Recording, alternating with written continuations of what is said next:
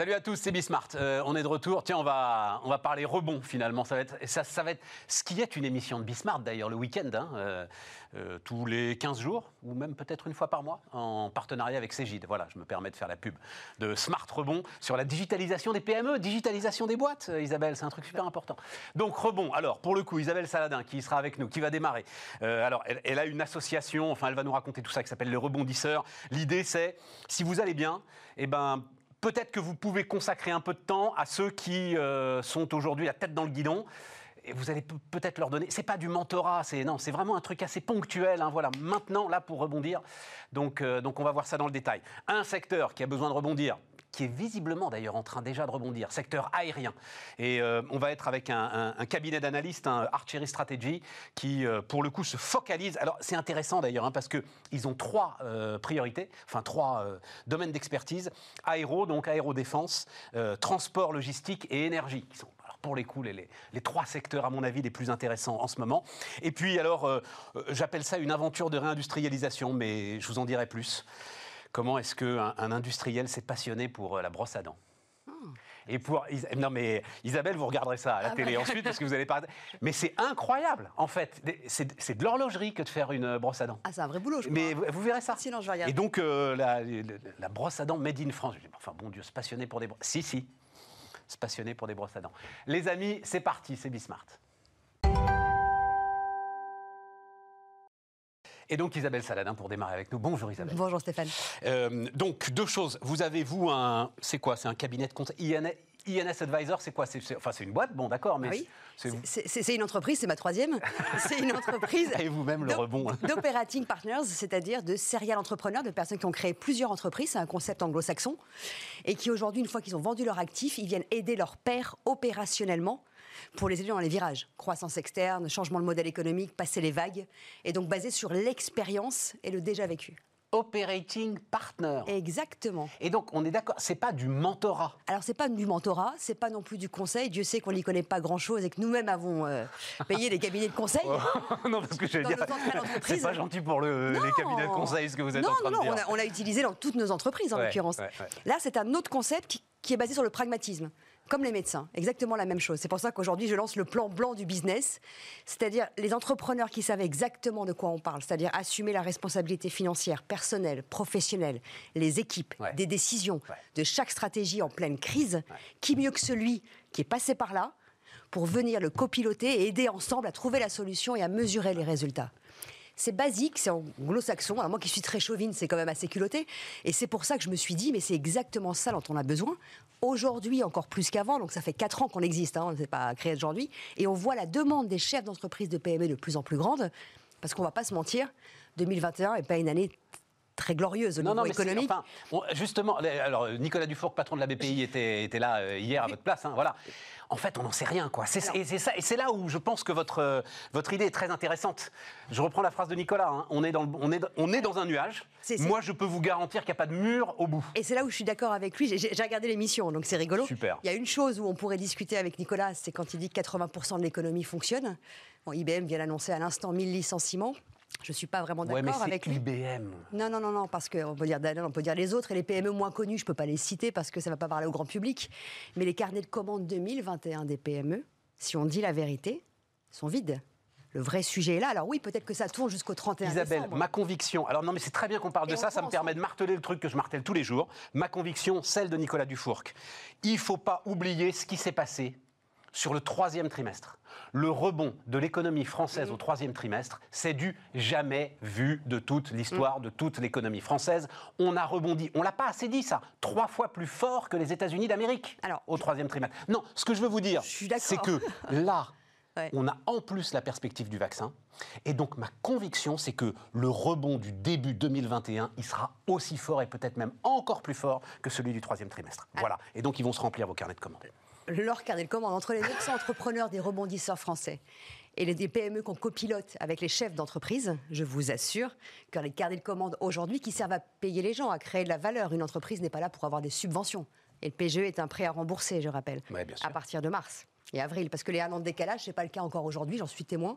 Moi-même, j'ai pas de nouvelles de la banque, donc c'est pas le cas encore aujourd'hui. Mais qu'importe, c'est à rembourser. Admettons que ce soit anecdotique. Mais non, non, non, non, non, non, dites pas ça, Isabelle. Vous avez un an de décalage. Enfin, il n'y a, y a pas de sujet, il n'y a pas de souci, il n'y a pas de. Sur le terrain, il n'y a, pas de- il y a, il y a toujours pas de retour. hein. Ça, c'est la vérité. Je ne peux pas le dire le contraire. Je ne l'ai pas encore moi-même. Donc, pour vous dire, il n'y a pas de retour pour certains, mais ça doit être. Ah non, mais il n'y a pas de sujet. Oui, il n'y a pas de Ça doit sujet. être les décalages et latence.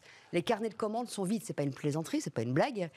Et l'entreprise qui fait pas de chiffre d'affaires ne crée pas de valeur, donc ne crée pas de richesse à partager. Non, mais ça, n'y a pas de doute. Donc il faut créer du chiffre. Aujourd'hui, c'est pas le cas pour le premier trimestre. Et si le chiffre se crée en claquant des doigts, parce qu'il y avait un vaccin, ça serait formidable.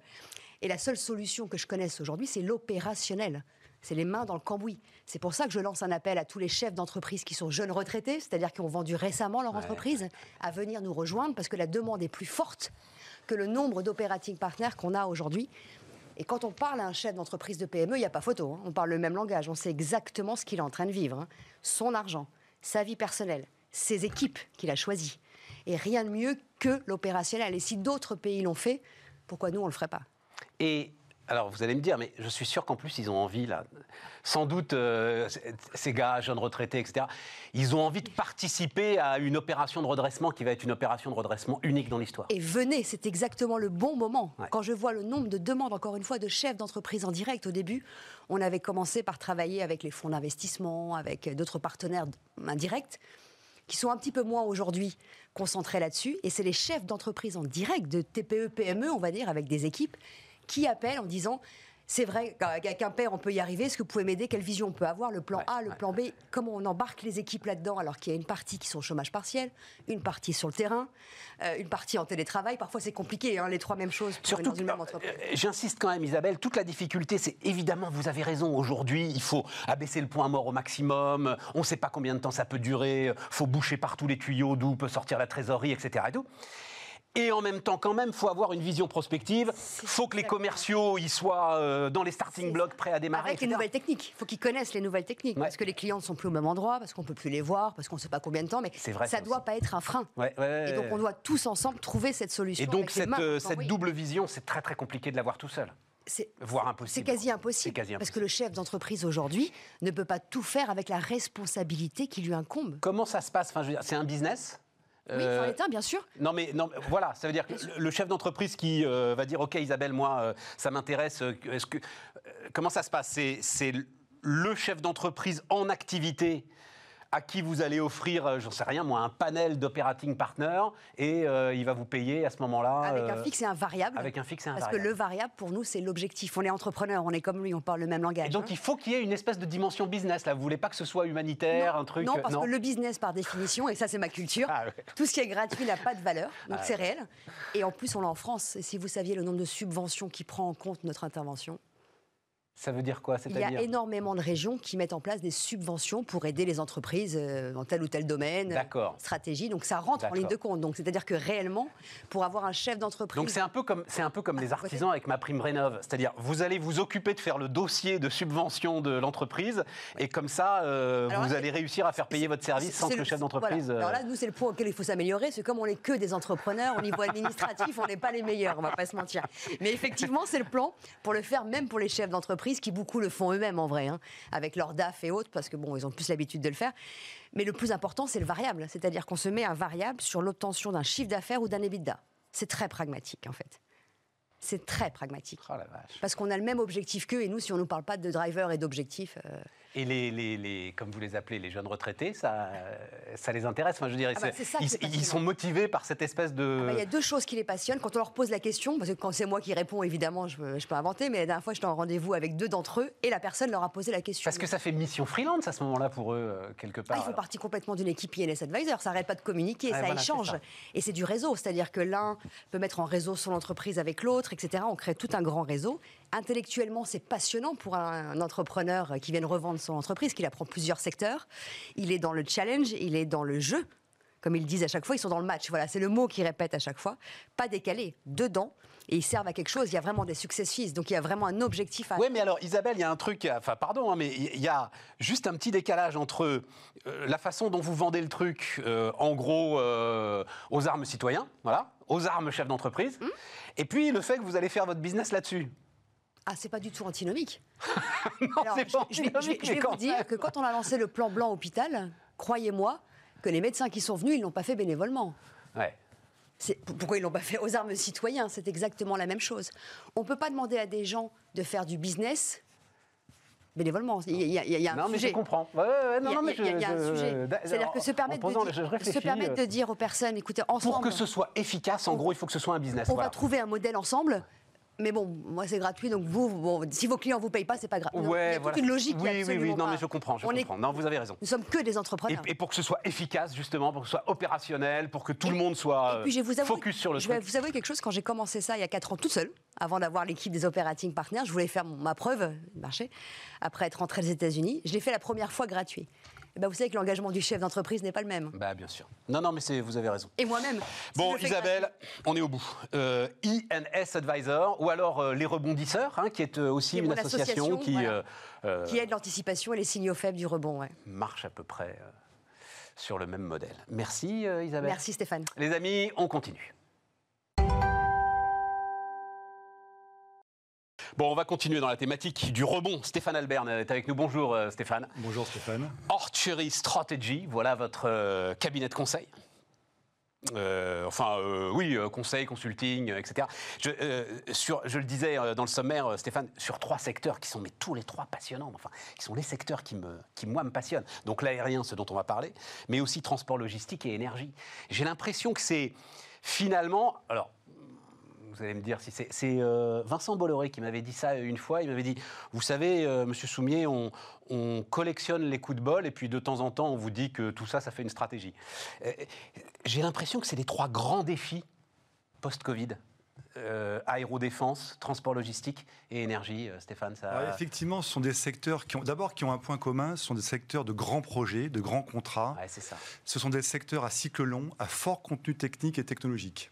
Et effectivement, au moins deux d'entre eux sont vraiment dans les sous-jacents puissants de tout ce qui est euh, euh, développement durable, environnement. Pourquoi au moins deux? Lequel n'y est pas sur les, sur les trois? Alors au moins deux de manière directe et un peut-être de manière plus indirecte. Vous pensez à quoi l'indirect? La logistique? Alors non, non, parce que la logistique, alors, la logistique c'est un peu paradoxal parce que la logistique c'est quand même quand on pense aux camions, c'est quand même une industrie qui est, qui, est, qui est une industrie très carbonée, eh ben oui. mais qui fait beaucoup d'efforts effectivement pour euh, pour se décarboner, sachant que on est dans un monde où la logistique est de plus en plus présente, puisque quand, lorsque vous commandez à distance, il faut acheminer vers vous, et ça c'est plus du virtuel, c'est du physique, avec euh, des, des, comme vous le savez, des temps de plus en plus réduits, donc des tournées de plus en plus fréquentes, et une capillarité puisqu'on vient jusque chez vous. C'est le concentré, la logistique.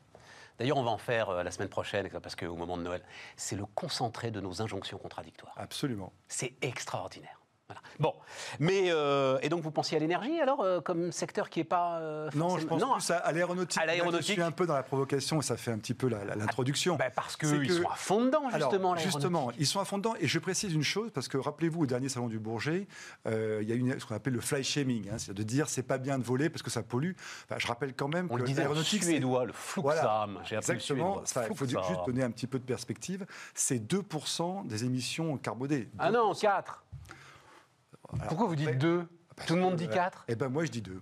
Ça alors Alors après c'est une question. Non mais 4 et 2, mais, mais de toute façon. Non mais de toute façon, enfin, on est, est dans l'ordre de grandeur. Mais, mais pas on soit entre 2 et 4, on n'est pas dans du 15, du 20%, où on trouve d'autres secteurs beaucoup plus polluants. Alors Stéphane, on, on est au cœur du truc. Euh, euh, Est-ce qu'aujourd'hui ce secteur aérien donc, d'abord, vous allez me dire, est-ce qu'il est en train de rebondir, de repartir, euh, de se restructurer, et est-ce qu'il va y avoir de la casse? Et est-ce qu'en même temps, il peut continuer l'ensemble des efforts qu'il essaye de faire pour euh, se décarboner de plus en plus? Alors, je crois que d'abord, pour répondre à ces questions, il faut donner un peu de perspective.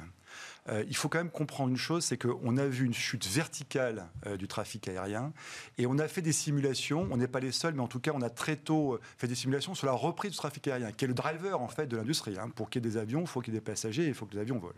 Bon, on considère le scénario le plus optimiste, c'est-à-dire là où toutes les planètes s'aligneraient, c'est-à-dire tous les facteurs se mettent de manière positive en alignement, euh, deux, trois ans pour revenir au niveau abandonné de trafic mondial de fin 2019.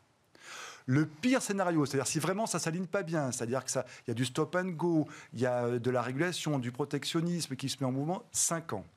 Mais Stéphane, on nous dit que les avions chinois sont pleins. On nous dit qu'en Chine, ils ont retrouvé le trafic. De... Alors attention, là, je vous parle du trafic passager mondial. C'est-à-dire qu'après, il faut démoyenniser par zone géographique, par plaque géographique. Et vous avez raison, en Asie, notamment en Chine, le trafic, mais intérieur, a repris. Après, à repris, on est d'accord, avec au même niveau. Euh, c'est JC Deco qui est venu nous le dire. Au même niveau. Tout à fait.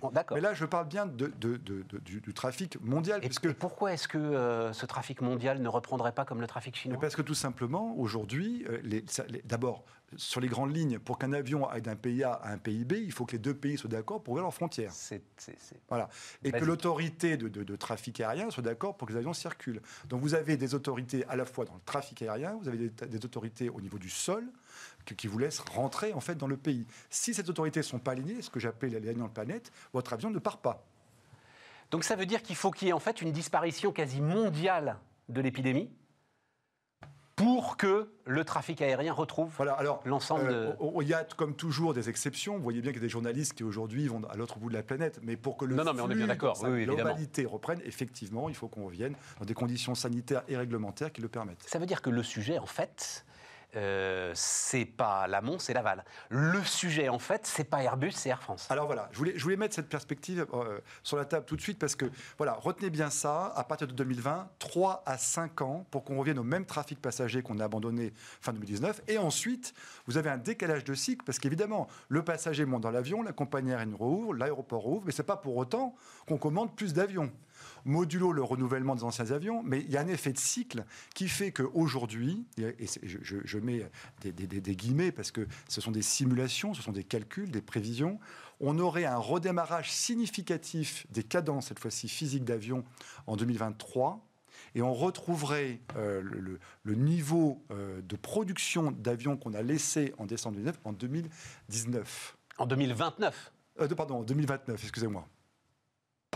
Voilà, alors ça, c'est un scénario. 10 ans pour retrouver le niveau. alors ça, c'est le scénario le plus pessimiste. Ah bah et le scénario, on va dire, plus consensuel, voire optimiste, dirait 2000, 2020. Parce que le, Vous voyez, on a quand même, mais même, on parlait des ans, mais on est quand même sur du 7 ans pour retrouver les cadences qu'on a abandonnées fin 2019 pour un scénario, on va dire, optimiste, raisonnable. Le secteur, il était il y a 6 mois ou il y a 8 mois dans la recherche de capacité de production. Le sujet, c'était Airbus qui disait à ses sous-traitants, rang 1, rang 2 et toute la chaîne, cravachez, investissez, vous n'allez pas assez vite, vous produisez pas assez.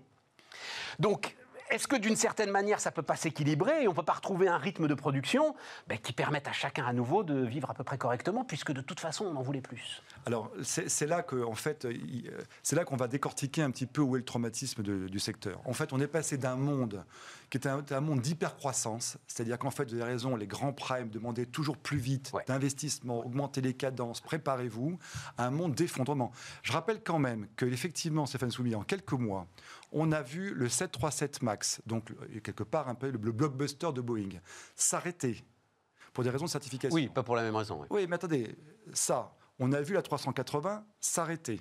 Et puis par-dessus ça, vous avez la crise du Covid où tout s'arrête. Donc si vous voulez, pour un industriel qui était exposé, je prends le cas le pire, sur la 380, sur le 737 MAX et sur les blockbusters des autres euh, avionneurs, c'est plus grave que ce qu'on observe. C'est-à-dire qu'on a vu des chutes de cadence de la classe 30 à 50% et suivant votre mix d'avions sur lequel vous êtes positionné entre, en, tant que fournisseur, vous allez avoir une chute de revenus qui va être de 30 à, parfois, quand vous alignez mal les planètes, jusqu'à 50 C'est ça qui est dramatique, c'est qu'on est passé d'une pente où on devait investir toujours plus vite à des chutes vertigineuses. Et le delta est énorme. Énorme.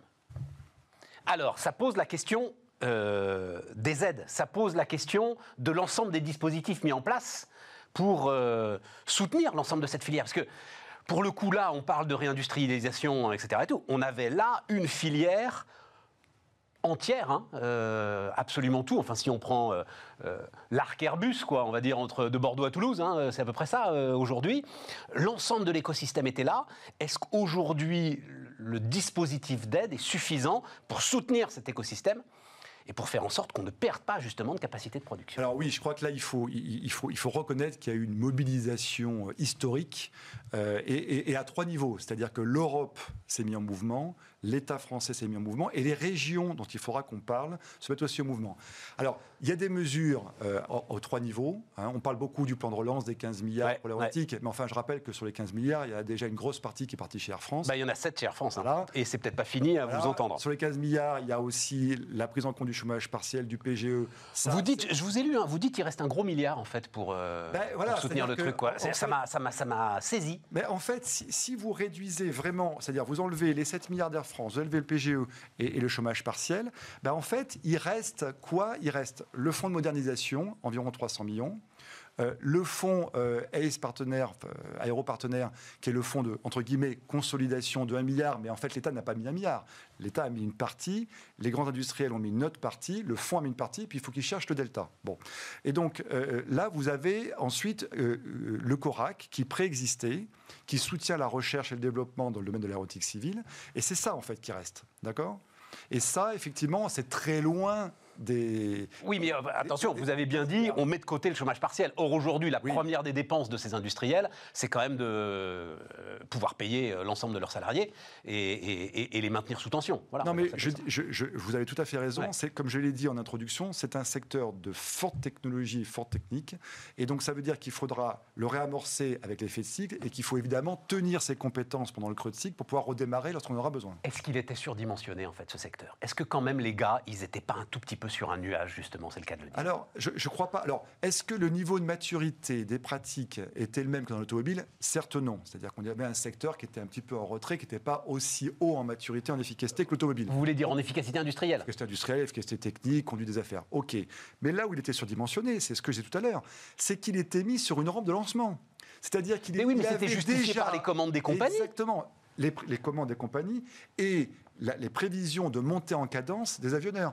Donc c'était pourquoi est-ce qu'on a un écart aujourd'hui qui est significatif? C'est pas qu'ils n'étaient pas performants, c'est juste qu'ils étaient en train en phase d'investissement massif pour continuer à monter les cadences et que tout d'un coup on leur a dit il faut les, il faut les réduire de 30 à 50 Moi je me souviens, je disais assez régulièrement, Airbus c'est un carnet de commandes de banque centrale, c'est-à-dire quand on prenait le fameux prix catalogue que personne ne paye, euh, on n'était pas très très loin des 1000 milliards. Quand on est sur 1000 voilà. c'est exactement ça. Quand on est sur 1000 milliards, c'est des trucs de banque centrale. Alors il n'y a pas de l'avion civil là-dedans, hein. c'est pour l'ensemble du groupe. Il n'est pas parti en fumée ce carnet de commandes. Est-ce que eh vous. Ben, eh ben justement. Alors écoutez, là-dessus, euh, encore une fois, c'était le carnet de commandes de l'ensemble du groupe. Donc il y a du spatial, il y a du militaire, il y a du civil. Bon.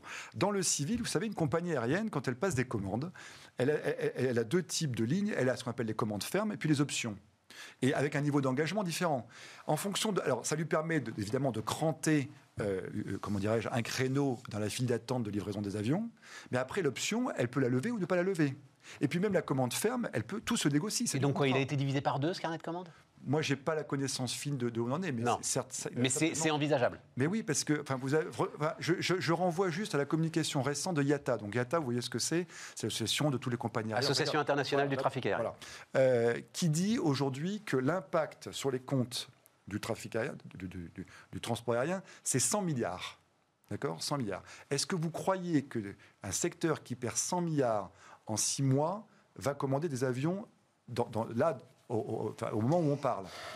J'en sais rien, parce que s'il est, massivement soutenu, si euh, c'est 100 milliards, vous avez Air France qui en a déjà. Enfin, vous voyez, qui en récupère 7. Juste pour les, les ordres de grandeur, 100 hein. milliards, c'est ce qui va être perdu par les compagnies aériennes, je simplifie, cette année.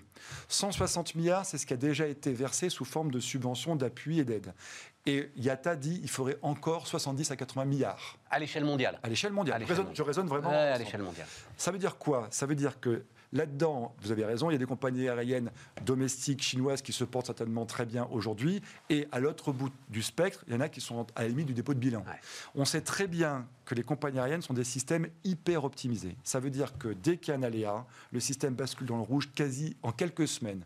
Ça veut dire quoi? Ça veut dire que si vous avez des dispositifs type, type Chapter 11 à l'américaine, vous pouvez les rattraper. Si vous ne les avez pas, elles partiront à la casse. Ces compagnies-là, qui auront quelques leviers en fait manœuvrant pour éviter de partir à la casse, elles ont entre autres honoré ou non leurs commandes.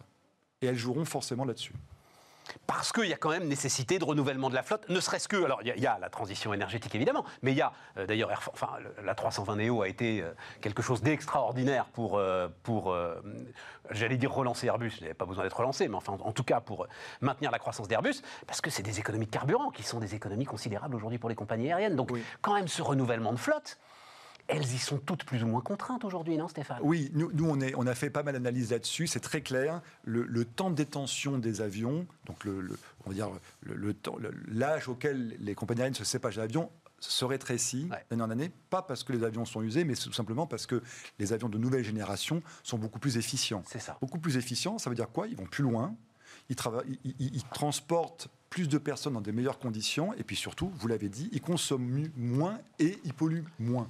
Euh, adossement, consolidation, euh, il va y avoir des mouvements. euh, restons sur la France. Il va y avoir des mouvements capitalistiques importants, à votre avis Oui, dans- alors c'est une nécessité parce que alors là pour le coup vous avez raison. Déjà avant la crise, il y avait déjà des sous-segments de la filière, on va dire des sous-filières, qui étaient beaucoup trop euh, éparpillés, trop fragmentés, et qui nécessitaient de se consolider pour avoir des tailles critiques, pour avoir de la robustesse, des épaules, ce qu'on appelle, hein, avoir une surface financière suffisante pour pouvoir investir dans le futur et notamment quelque chose qui est très attendu, qui est le futur avion single donc le successeur de la famille A320, où on commence à entendre des signaux en disant que ça pourrait être lancé vers 2025. C'est-à-dire démarrage du programme. Ça ne veut pas dire Comment que vous allez- l'appelez Single A? Voilà, NSR ou New Short Range. Ouais. C'est le, c'est le successeur, nouvelle génération, nouveau système de propulsion, encore plus efficient, plus économique, moins polluant.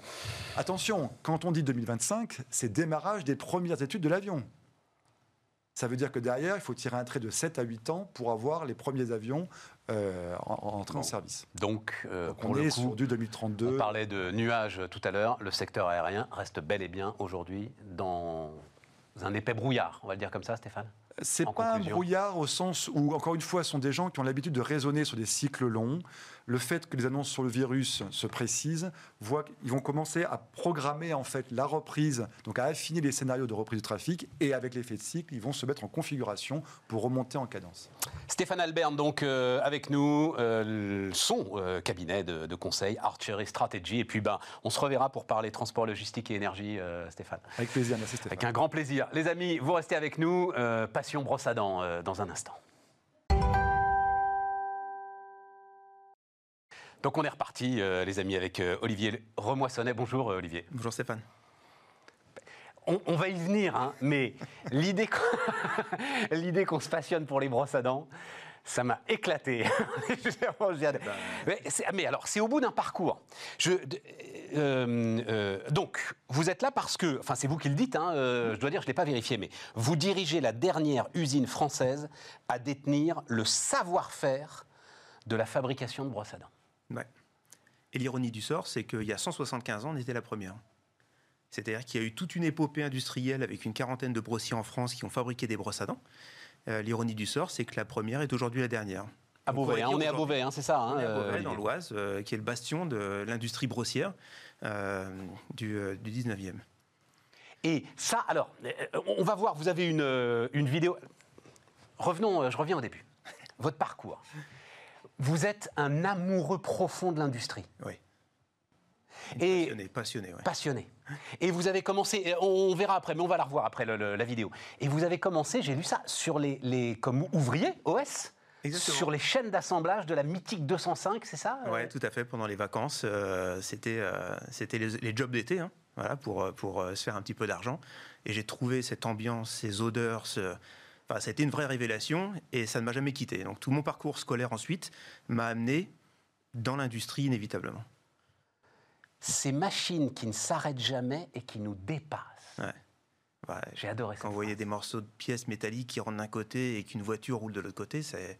Enfin, moi, j'avais j'avais 18 ans à l'époque, c'est une révélation, quoi. C'est euh, une euh, alchimie les miraculeuse. presses hydrauliques euh, et euh, tout ce qui est, enfin, il doit y avoir des, des- des laminoirs, des, enfin, Ouais, exactement. des machines de 2, 3, 5, 10 tonnes. Ouais, et puis des chaînes qui font euh, 100, 150 mètres de long. Donc c'est. Ouais, je rentre là-dedans à l'époque, c'est euh, une découverte. Vous savez, Jacques Aschenbrois, le patron de Valeo, il était là la semaine dernière. Il nous a donné un chiffre qui va vous faire rêver. 2 milliards de composants rentrent tous les jours dans les usines Valeo Ouais. et ressortent en 8 millions de produits. Ça donne le vertige, hein Tous les jours. Incroyable. Tous les jours. Incroyable. Et c'est ça qui vous emporte. Ouais, ouais. Et en fait, euh, cette démarche-là m'a amené euh, on va le découvrir, mais dans la, partie industrie de la brosserie. Mais euh, comment vous y Parce que donc vous êtes OS, ok, euh, je fais la 205, ensuite je fais mes études, donc ça veut dire quoi? Je deviens ingénieur Ingénieur. arts et métiers FNAM, Conservatoire national des arts et métiers, avec une démarche en alternance pour avoir un pied dans l'industrie très rapidement. 8, 7 ou 8 ans dans l'industrie automobile chez un fournisseur de premier rang. et, puis, et puis ensuite la volonté d'aller voir ailleurs ce qui se passe. Et je rentre dans l'industrie de la brosserie. Et là, c'est le. Et, pourquoi l'industrie? Parce qu'en fait. Ah, c'est un vrai hasard au départ. C'était une opportunité de, de travail. Euh, et du coup, j'ai rencontré l'amour de l'industrie avec l'amour d'un produit qui est une brosse. Euh, et qui fait que on a l'impression d'avoir toujours tout raconté sur les brosses, ah, y compris les brosses. Et finalement, eh ben, y a on n'est qu'au début du chemin on n'est qu'au début du chemin. Mais c'est incroyable. Cet objet-là, là, alors là, pour le coup, on va le voir. Hmm euh, et, ce qui me surprend, c'est que c'est pas ces machines qui nous dépassent. C'est plus proche de l'horlogerie ce que vous êtes en train de faire. Alors, on regarde ça. Alors, je le décris pour ceux qui euh, nous écoutent à la radio ou, qui euh, nous écoutent en podcast. Donc là, on voit les, manches. J'imagine c'est des manches en bois parce qu'on va parler évidemment développement durable. En bois ou des manches en plastique recyclé. Ou des manches en plastique recyclé. Mais alors derrière, effectivement, ce sont vraiment des outils, mais hyper précis. Ouais. On associe. Qui vont venir piquer en fait poil après poil. Exactement. On associe la technologie de l'horlogerie pour sa précision avec les cadences du textile et des machines à coudre. Et donc euh, il faut être très précis à de très hautes cadences de manière à pouvoir garnir de filaments une tête de brosse à dents. C'est une démarche productive aussi, hein. c'est-à-dire qu'on est dans du business. Et il faut que, au-delà de l'éthique que l'on a derrière tous nos produits, le modèle soit économique et rentable. Je suis sûr qu'en plus, vous voyez les gens qui nous regardent là ou qui nous écoutent, ils vont aller regarder leur brosse à dents et dire c'est vrai, je me suis jamais demandé comment est-ce qu'on mettait les, les poils. Vous les appelez des poils? Les poils, les filaments. Comment est-ce qu'on les mettait dans le bois ou dans le plastique Voilà. C'est pas fondu autour. Non. Ils sont piqués. Il peut y avoir quelques modèles euh, à travers le monde qui sont fondus autour, mais plus de 90% sont des modèles piqués. Et donc, on vient implanter les filaments. Et c'est à travers cette technologie qu'on sait surtout exprimer un savoir-faire pour qu'une brosse à dents, on sache faire varier les filaments, les hauteurs à laquelle on les coupe, de manière à avoir une efficacité dans le brossage. Une brosse à dents, avant même qu'elle soit devenue un outil éco-citoyen ou made in France, elle doit apporter le brossage et la qualité de brossage.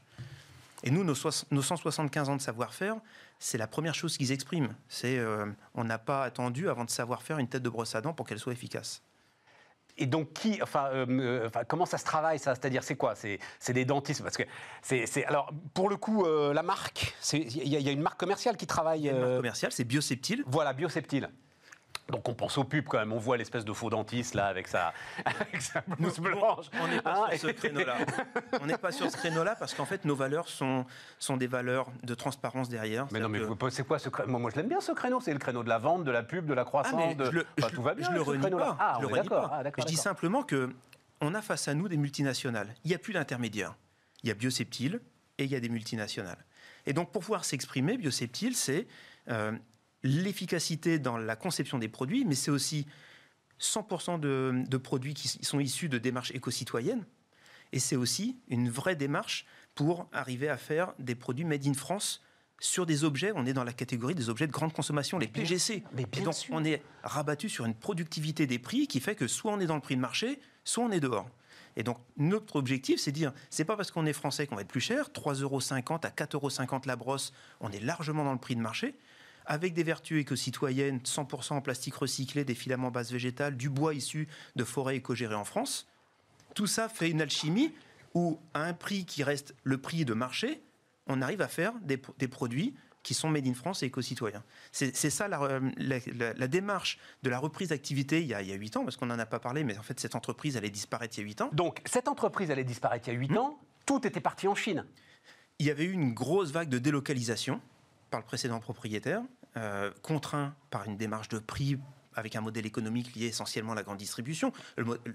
cet enchaînement, on le connaît, hein, il n'est pas neuf. Euh, simplement, sous cette pression-là, une grosse démarche de délocalisation. Oui, non, non, attends, attends, Olivier, Olivier, Olivier, parce qu'à chaque fois, non, non euh, cet enchaînement-là, il fait aussi que tout le monde peut se payer une brosse à dents et qu'on peut changer régulièrement de brosse à dents. Et enfin, oui. la bataille du prix, elle n'est pas forcément, et la preuve, oui. puisque tu es en train de la gagner, pas la bataille du prix, c'est la bataille de la marge avec la grande distribution et le producteur qui a plus de quoi vivre avec son produit. C'est-à-dire qu'aujourd'hui. Parce qu'il marchait plus fort sur les brosses à dents que sur euh, bah, parce que euh, l'alimentaire, des choses comme ça. Oui, c'est de communication. Et donc, quand on dit qu'une brosse à dents est encore aujourd'hui avec un prix de marché entre 3,50 euros et 4,50 euros, nous, on arrive à vivre à ce prix-là, alors que le modèle économique précédent était par terre. Et donc, la démarche, c'est de se dire, forcément, ça coûte plus cher à faire en France, inévitablement. Mais par contre, on a d'autres valeurs derrière et on a resserré nos, prix sur d'autres sujets de manière à rester compétitif. Alors, ça coûte, ça coûte plus cher, pourquoi? Donc on voit là une très forte mécanisation quand même et une très forte robotisation. Oui, très forte automatisation. Très forte automatisation parce que les cadences euh, permettent d'avoir la cote-part de la main-d'œuvre qui va permettre d'avoir un outil qui va être mis sur le marché, une brosse à dents, à un prix compétitif. Le, alors, euh, je ne me trompe pas, l'usine donc était en liquidation décembre 2012. Oui. Et euh, vous, parce que vous êtes trois, je crois, hein, associés. Avec mon associé Olivier Voisin. Voilà, vous êtes deux associés dans cette histoire. associés dans cette histoire. Et vous avez pu reprendre la moitié des ouvriers qui étaient euh, sur le truc là. La moitié des ouvriers, préserver le savoir-faire et faire un. Mais alors c'est quoi le savoir-faire Alors justement, c'est quoi le savoir-faire dans la mesure où on voit cette mécanisation et cette automatisation Concevoir la tête de la brosse, avoir une maintenabilité de l'outil de production, l'entretenir et savoir investir ah, c'était notre joie d'il y a quelques semaines. Euh, la première machine de brosse à dents neuve qui est arrivée sur le territoire, ça fait près de 20 ans qu'une nouvelle machine de brosse à dents n'était pas rentrée sur le territoire. La première machine de brosse à dents depuis 20 ans est arrivée la semaine dernière à l'usine. C'est-à-dire que notre métier, c'est faire des brosses à dents, c'est entretenir un savoir-faire, c'est assurer la pérennité de l'entreprise. Et puis, c'est euh, le plaisir au quotidien de travailler avec des équipes qui détiennent ce savoir-faire. Moi, je suis le porte-drapeau. Je suis là devant toi et puis on discute. La réalité, c'est qu'il y a 30 personnes à l'usine qui détiennent ce savoir-faire, qui sont engagées au quotidien dans cette bataille. On est toujours en train de se repositionner, de se remettre en question pour faire en sorte que... Un exemple. Depuis euh, maintenant trois ans, on voit des brosses à dents en bambou arriver massivement sur le marché. Et on dit, on ne va pas laisser ce truc-là faire là. Des brosses à dents en bambou aux vertus éco-citoyennes qui font 10 000 km pour venir dans sa salle de bain. Un contresens écologique. Total. Et on dit, bah, on va aller chercher une filière de bois français. Et pour aller chercher cette filière de bois français. C'est celle que j'ai là devant moi, là? C'est celle que, que j'ai là. Celle-ci, elle est en, bioplastique, on pourrait y revenir après. On dit on va aller chercher du bois qui est du bois qui a été déclassé dans nos scieries. C'est du hêtre rouge. Le hêtre rouge, il a la particularité, quand il est légèrement plus coloré, il est déclassé et on garde que le hêtre blanc pour euh, l'ameublement. Et nous, on a dit, bah, c'est une filière qui ne, sait pas faire, qui ne sait pas quoi faire de cette activité. On va aller récupérer ce hêtre rouge et on va en faire des brosses à dents. Et aujourd'hui, on positionne des brosses à dents au même prix que les brosses à dents en bambou, avec une filière de bois français. Après, la difficulté, là, tu me l'expliques. La difficulté, c'est de le faire savoir euh, sur, un, sur un packaging le plus simple possible. Voilà. Euh, de faire savoir, arrêtez d'acheter du bambou, c'est absurde, euh, et prenez du bois déclassé des forêts françaises. On engage sur le bon sens de tout le monde. dire que et alors non, parce que tu es vendu pas, pas en grande surface, justement. C'est ce que j'ai vu. Quasiment plus en grande surface. C'est les pharmaciens. On est vendu, notre premier réseau, c'est les réseaux bio qui nous ont fait confiance il y a ah oui, ans. c'est pas mal ça aussi. Et qui n'avaient pas forcément vocation à vendre des produits comme les brosses à dents au départ et qui ont trouvé leur chemin et on les a accompagnés dans cette démarche-là. Donc on a un peu plus de 1600 points de vente qui nous accompagnent en bio en France à travers les plus grandes enseignes nationales. On est vendu aussi en pharmacie et on est vendu, c'est ce qui fait aussi notre renommée dans les foyers, à travers notre site bioseptile.fr. On fait des abonnements et les clients qui sont satisfaits de leur brosse à dents peuvent basculer en abonnement. Ça répond à une question depuis quand la brosse à dents est dans le gobelet? Et souvent, on a oublié trop longtemps. C'est sa brosse à dents. Bah, bien sûr. on apporte ce service qui est de dire. Euh, ah, il est effrayant, je crois, le chiffre quoi C'est la moyenne des Français. mois et demi. 5 mois et demi 5 mois et demi, la durée de vie d'une brosse à dents en moyenne dans son gobelet. Or, or, il faut la changer tous les combien de temps 2 à 3 mois maximum. Et nous, on n'est pas là pour. Et, et, les poils de la brosse, ils sont faits en. Ils sont, ils sont en quoi? Parce que là. On est sur des filaments, nouvelle génération, bioplastique. Et ce sont des ça filaments. veut dire quoi, bioplastique? Mais il nous reste une minute. Mon 70% de la composition du filament est à base de végétaux. L'objectif, c'est toujours de réduire la part pétrole partout où on le peut. Et tu arriveras à 100% un jour? Oui. Ouais. oui. Ah ouais, euh, déterminé. Ah bah, la technologie et, pareil, et, pareil, pour le manche que tu... Le manche, 100% plastique recyclé, 100% bois de forêt française, ou alors des bioplastiques qui consomment des déchets d'autres industries. Incroyable. C'est incroyable cette passion, ce combat, cette... c'est incroyable, incroyable. On est 30 avec la même énergie. Hein. Oh, que, oh, là, voilà, c'est euh, les... tout le monde a décidé sur le bon, Ça veut dire, non mais ça, pourquoi est-ce que ça veut dire si toi tu y arrives, ça veut dire que quand même tout ce qu'on nous raconte sur la désindustrialisation, la fatalité de la désindustrialisation, la nécessité de ceci, cela, Pierre-Paul Jacques, non, il y, a une passion de dingue. Alors oui, il y a sans doute, il y a du soutien régional, il y a des choses comme ça. Il y a du soutien, voilà. il y a de l'accompagnement, il y a surtout une vision, et c'est surtout de ne pas attendre que les boîtes soient au tribunal pour leur trouver une nouvelle vertu et une nouvelle orientation stratégique. Ce qui est important, c'est de se dire, si on, change de modèle, pour les boîtes qui n'ont pas su prendre ces virages-là au niveau de la mondialisation, si on change de modèle, on sait trouver sa voie. Et euh, ne pas perdre euh, ce que tu dis, ce savoir-faire, cette voilà, je savais pas. Un mot, quand on fait des brosses à dents, on fait que des brosses à dents? Tu peux pas faire, j'en sais rien, des brosses à cirage. On fait des brosses, à, cheveux, des brosses à ah, oui, maquillage. Voilà. notre, notre, activité à 70% ou 80%, c'est les brosses à dents. Euh, mais c'est aussi le terreau qui nous a permis de relancer l'activité il y a 8 ans. Et ensuite, on a engagé les brosses à cheveux et on engage encore bien d'autres produits. Bon, les amis, merci euh, Olivier. Merci, merci, infiniment. La brosserie française, donc. Bioseptile. Voilà. Faisons un peu de pub. Bioseptile. Euh, avec nous sur euh, Bismart. Allez, on termine avec de la macro. on va retourner en, en visio d'ailleurs. Et entretien, vous allez juste l'entendre d'une phrase enregistrée au moment où il y avait un petit doute sur la victoire de Joe Biden à l'élection présidentielle américaine. C'est parti. On va terminer cette, euh, cette, émission. On est de retour, donc on va terminer cette, cette émission en mode, euh, en mode digital avec Eric, Eric Chanet qui est avec nous, alors conseiller à l'Institut Montaigne, mais euh, ancien chef économiste d'AXA, de, de, l'assureur AXA, et donc depuis une relation quasi intime depuis de nombreuses années, j'imagine, Eric, avec, avec la dette et avec l'obligataire. Vous avez écrit là un papier qu'on peut retrouver d'ailleurs, hein, que vous pouvez retrouver sur le site Telos. Papier sur le mur de la dette est-il imaginaire?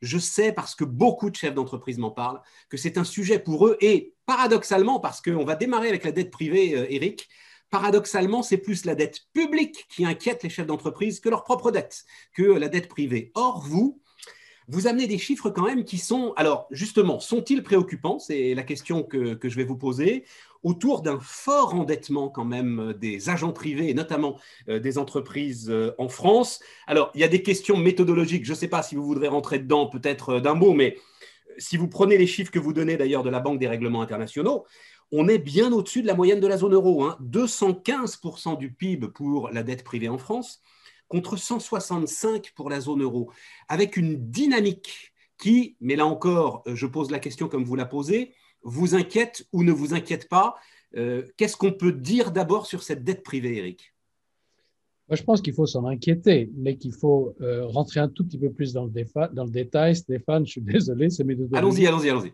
Mais par exemple, la Banque de France a des chiffres plus bas. c'est des gens qui connaissent bien, d'ailleurs, c'est eux qui fournissent les données à la Banque des règlements internationaux. La Banque de France considère qu'il y a une particularité française, c'est que les entreprises se prêtent beaucoup les unes aux autres et que donc il faut consolider tout ça. C'est justifié quand il s'agit de la dette intra-groupe. Bon, différentes filiales d'un même groupe, ça fait partie de la même entité.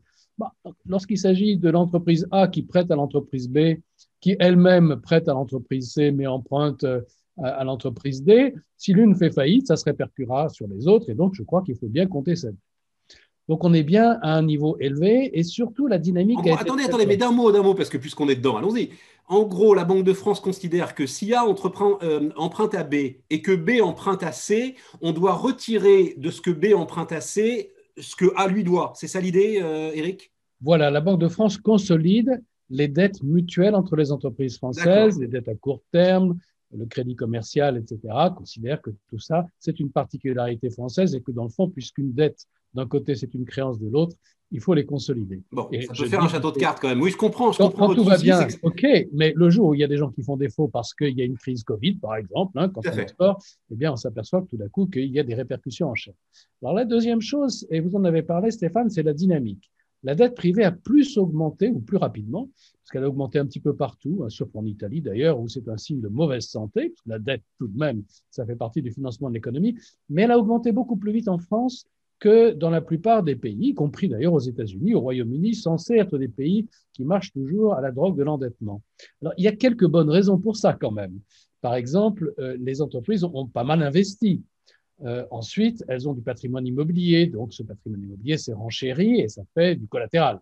Donc euh, la situation nette n'est pas aussi dégradée que les chiffres de dette brute le suggèrent. Enfin, il y a un point intéressant, c'est que cette dette vient beaucoup des grands groupes. Et nous avons plus de grands groupes en France que dans plein d'autres pays en Europe, plus qu'en Allemagne, par exemple. regardez les capitalisations boursières. Or, les grands groupes multinationaux français ont une stratégie qui a changé. En 2014-2015, ils ont beaucoup emprunté, ils se sont leveragés, comme on dit, pour développer leurs activités à l'étranger. Et d'ailleurs, le pays en profite énormément puisqu'il rapatrie des profits qui nous permettent de financer le déficit commercial du pays. Donc, ils, le font, ils le font, c'est de la saine gestion, ils le font parce que les taux d'intérêt sont au plancher.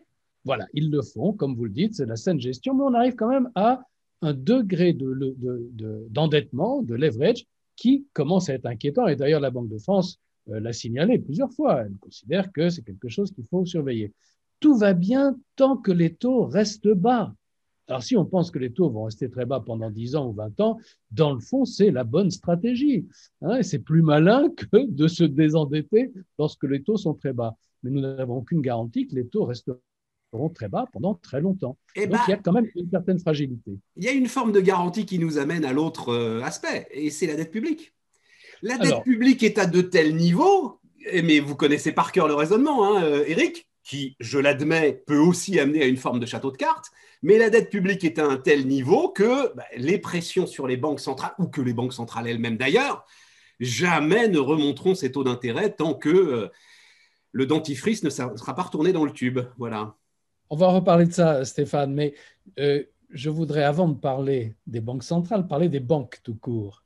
Parce qu'il se trouve que quand même, dans la zone euro, et en France aussi, peut-être un peu moins que dans d'autres pays de la zone euro, euh, le financement euh, par la dette est plus important que le financement par la dette. Le financement par la dette bancaire est plus important que le financement par la dette de marché. Absolument. Alors, quand les entreprises font faillite ou ne peuvent pas honorer leurs dettes, ce qui se produit quand il y a une grave récession quand même, eh bien, lorsque c'est une dette de marché, ben, ma foi, ceux qui détenaient cette dette prennent leurs pertes. Mais lorsque ce sont les banques qui prêtent, on retrouve ça dans la dégradation des bilans bancaires. Alors c'est un point qui est très important parce qu'avec la crise Covid, quand on va être à un moment donné bien obligé de réduire les aides, les plans garantis, ça ne durera pas éternellement, on va se retrouver avec une euh, dégradation euh, de la, la qualité du bilan des banques. Et quand le bilan des banques se dégrade, que se passe-t-il? Elles prêtent moins à l'économie. Il se passe même quelque chose de pervers. Les banques continuent à prêter à leurs mauvais clients parce qu'elles ne veulent pas prendre la perte qui en résulterait si elle cessait de prêter. Et du coup, elle ne prête pas à des entreprises risquées, mais qui peut-être seront euh, les grandes du futur. Donc, euh, ce point est très important. Hein. L'augmentation de la dette pour sa partie bancaire, ça peut grever aussi de la croissance future. Alors maintenant, revenons à la dette publique. Euh, vous disiez, je suis plus inquiet de la dette privée. En fait, j'en parle parce que peu de personnes en parlent. Et oui, tout à fait. Attention Ce qui ne veut pas dire que la dette publique ne soit pas un problème. Mais enfin, pour la dette publique, si on regarde les chiffres avant la crise Covid, hein, parce que tout ça va quand même beaucoup augmenter avec la crise Covid, on était à peu près à 100% du PIB. Je veux dire, on était en bonne compagnie en France, avec une dette qui est relativement bien gérée et qui s'était stabilisée. Ça, c'est le point important, alors que la dette privée, elle, continue à s'envoler. Donc, c'est trop, OK, mais euh, on peut vivre avec. Euh, la maturité de la dette est très longue. Est-ce que, je peux m'arrêter sur ce... Est-ce que je peux m'arrêter sur cet adverbe? C'est trop. Comment est-ce qu'on sait que c'est trop, Eric? À partir du moment où on est sur des taux d'intérêt qui sont à zéro, comment est-ce qu'on sait que c'est trop? Alors Stéphane, là, vous mettez le, doigt sur le, vrai sujet. Les taux d'intérêt vont-ils rester éternellement bas? Alors, certains économistes le pensent. Non, ils diront jamais éternellement parce que personne ne peut prendre de pari sur l'éternité, mais des gens très sérieux. Euh, je pense à Olivier Blanchard, je pense à Larry Summers, je pense à Jason Furman, qui était euh, conseiller du président Obama et qui est un excellent économiste, euh, Furman va jusqu'à dire, écoutez, avec des taux à zéro, l'État a une capacité de remboursement infinie, puisque la dette, c'est du passé, et elle sera remboursée par des recettes futures, et ces recettes futures avec un taux d'intérêt à zéro, lorsque je les additionne sur 100 ans, ben, vous voyez que j'obtiens des recettes qui tendent vers l'infini pour une dette qui est finie. Il faut, il faut juste évidemment un, instant, parce que c'est tellement contre-intuitif que à chaque fois, moi, que je, tombe sur cette équation, euh, je me mets dans la peau de ceux qui l'entendent pour la première fois et il faut réfléchir un instant. Juste un instant, même pas taux d'intérêt zéro, taux d'intérêt négatif. Si les taux d'intérêt sont négatifs, il n'y a plus de prix. C'est ça hein, euh, le sujet, Eric. Puisque euh, non, y a, dès que vous vous endettez, vous gagnez de l'argent. Il y a toujours une dette à rembourser, Stéphane. Hein. même quand les taux d'intérêt sont négatifs, euh, j'emprunte 100, je ne rembourserai que 99. Mais je devrais quand même rembourser 99. Oui, mais comme mon taux le, raisonnement est un peu différent. Il dit la dette, c'est un stock. Or, les recettes de l'État, c'est un flux qui vient s'accroître année après année. L'État est éternel. Tiens, grande différence avec les entreprises d'ailleurs. Hein. L'État est éternel, il est toujours là pour collecter des impôts. Et donc, lorsque je cherche à calculer la valeur d'aujourd'hui de toutes les recettes de l'État futur, bah, j'utilise le taux d'intérêt pour valoriser le futur. Si le taux d'intérêt vaut zéro, ou qu'il est négatif, ça veut dire que je vais donner la même valeur aux recettes budgétaires dans 10 ans qu'aux recettes budgétaires dans 2 ans. Et j'additionne toutes ces recettes budgétaires futures, et ben je vois que ça tend vers l'infini, et que donc mon stock de dette initiale, même s'il était très élevé, finit toujours par pâlir à côté de ces recettes euh, extraordinaires de, de l'infini. Alors ça, c'est un raisonnement théorique qui suppose que les taux d'intérêt restent à zéro pendant euh, une période extrêmement longue. Et c'est là où je trouve qu'on devrait être plus prudent. Rien ne nous garantit que les taux d'intérêt resteront bas pendant très longtemps. Les économistes qui sont plus inquiets, que dans mon article, j'appelle les rigoristes, et ceux qui considèrent que la dette, c'est pas bien grave, je les appelle des latitudinaires. C'est un, terme un peu pétant, mais que j'ai trouvé amusant. Ça veut dire, écoutez, on peut faire avec, ça ira, tout ira bien, etc. Donc les rigoristes disent deux choses. D'abord, on n'a aucune garantie que les taux d'intérêt restent bas pendant très longtemps, et on va en reparler. Deuxièmement, quand euh, on peut s'endetter aussi facilement, nous sommes dans des systèmes démocratiques, heureusement, eh bien, il se crée une accoutumance à la dette. Il est toujours possible de financer de nouvelles dépenses, alors pour le verdissement de l'économie, pour tout ce que vous voulez d'ailleurs, hein, pour les jeunes, les vieux. Les, il y a toujours de très bonnes raisons. Et donc, on finit par avoir se retrouver un peu accro à la dette. Et le jour où les choses sont un peu différentes, les circonstances macroéconomiques sont différentes, eh bien, c'est la gueule de bois. Alors cet argument des, rigoristes, à nouveau, ne vaut que si un jour les taux d'intérêt remontent. Mais qui aujourd'hui peut se permettre de dire, à horizon de 10, 20 ou 30 ans, les taux d'intérêt ne remonteront pas?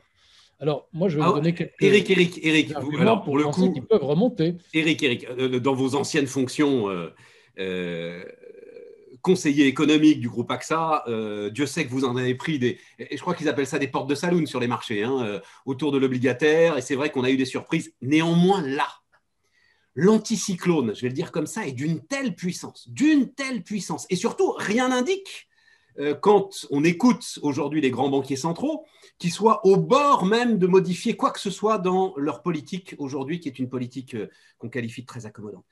Vous prendriez même pas un pari sur 10 ans, là, par exemple ah si, moi sur 10 ans, je parierais que l'inflation et les taux d'intérêt vont remonter. Mais à court terme, disons à l'horizon de 2 ou 3 ans, je pense que vous avez complètement raison, Stéphane, et que les banques centrales vont même devoir en faire plus, même si l'augmentation d'activité des banques centrales a un rendement euh, décroissant. D'accord, mais pas plus de 3 ans. Eric, pas plus de 3 ans. Alors, moi, je dirais qu'à horizon 5 à 10 ans, euh, parier sur euh, une inflation qui resterait là où elle est, aux alentours de 2%, voire moins, des taux d'intérêt qui resteraient à zéro, c'est extrêmement imprudent. Donc je ne vais pas vous dire il, y aura ceci ou cela. Je dis qu'en termes de gestion du risque, on ne peut pas se permettre de prendre un tel pari, je dirais, à horizon 5 ans. La crise Covid, je ne sais pas combien de temps elle va durer. Euh, parce que tout cela est infiniment complexe. Hein, une fois qu'on, est-ce qu'on peut de manière simple euh, dire ce qui pourrait changer dans les 5 ans qui viennent qui fasse que, parce que cette situation dure depuis 10 ans, d'une émission monétaire massive euh, avec des taux d'intérêt au plancher et une inflation nulle. Qu'est-ce qui pourrait changer dans les cinq années qui viennent qui euh, fasse dérailler cette, euh, cette dynamique Alors, commençons par l'inflation, parce que en fait, c'est de là que tout viendra. Oui. si l'inflation commençait à remonter, ou si les marchés anticipaient que l'inflation remonte, les taux d'intérêt à long terme remonteraient. Alors, les banques centrales peuvent toujours acheter des obligations à long terme pour empêcher leur prix de baisser, donc les taux d'intérêt de monter, mais leur euh, capacité d'action n'est, euh, si je puis dire, euh, crédible que tant qu'elles sont crédibles pour maintenir une telle politique éternellement. Tout à fait. Milton Friedman en avait parlé en 1950, puisque c'était la politique de la Réserve fédérale en 1950 ça consistait à contrôler les taux d'intérêt à long terme en achetant des obligations fédérales. Bon, il s'agissait euh, d'épurer les comptes de la guerre. Milton Friedman a dit ça ne durera pas éternellement. Il avait totalement raison. L'inflation a fini par remonter. Donc, parlons un peu de l'inflation.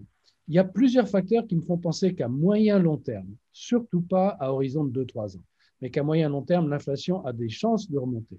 Premièrement, quel que soit le résultat de l'élection, et je pense que Joe Biden sera élu, on va quand même continuer dans le sens de la démondialisation. Euh, on le fera peut-être d'une manière plus civilisée, mais on va continuer dans ce sens-là. Alors, il faut voir les choses en face. Depuis 2000, si les prix ont baissé au niveau mondial pour les produits manufacturés, c'est parce qu'il était possible de les produire à moindre coût, non pas par des inventions géniales, mais en allant produire en Chine. Ok, Eric, tu bouscules un peu parce qu'il faut. Le, temps tourne très vite. Un, la la démondialisation. est en train de s'inverser, elle était désinflationniste, donc son inversion est inflationniste. Deuxièmement, la population en âge de travailler dans le monde, en tout cas dans le monde qui est impliqué dans le circuit économique, est en train de diminuer. Et elle diminue parce qu'en Chine, elle diminue. C'est la Chine qui change tout. C'est la Chine qui a fait baisser les prix, c'est la Chine qui pourrait les faire remonter. Bon, ben, quand la population en âge de travailler diminue, eh ben, il y a des chances que les salaires augmentent. Ensuite, les dettes des États ne cessent d'augmenter parce qu'il faut s'occuper d'une population vieillissante. Elle a d'énormes besoins, non seulement de retraite, mais également de santé, etc. Et plus la dette augmente, plus il y a un risque qu'on cherche à l'effacer par l'inflation. Donc il y a toute une série de facteurs qui me font penser que le risque est plus du côté inflationniste à horizon de 5 à 10 ans que du côté d'une poursuite de la déflation. Dernière chose, euh, la crise Covid, ça sera un choc d'offres. Alors, il y a des gens intelligents, des économies extrêmement flexibles qui vont vite s'y adapter.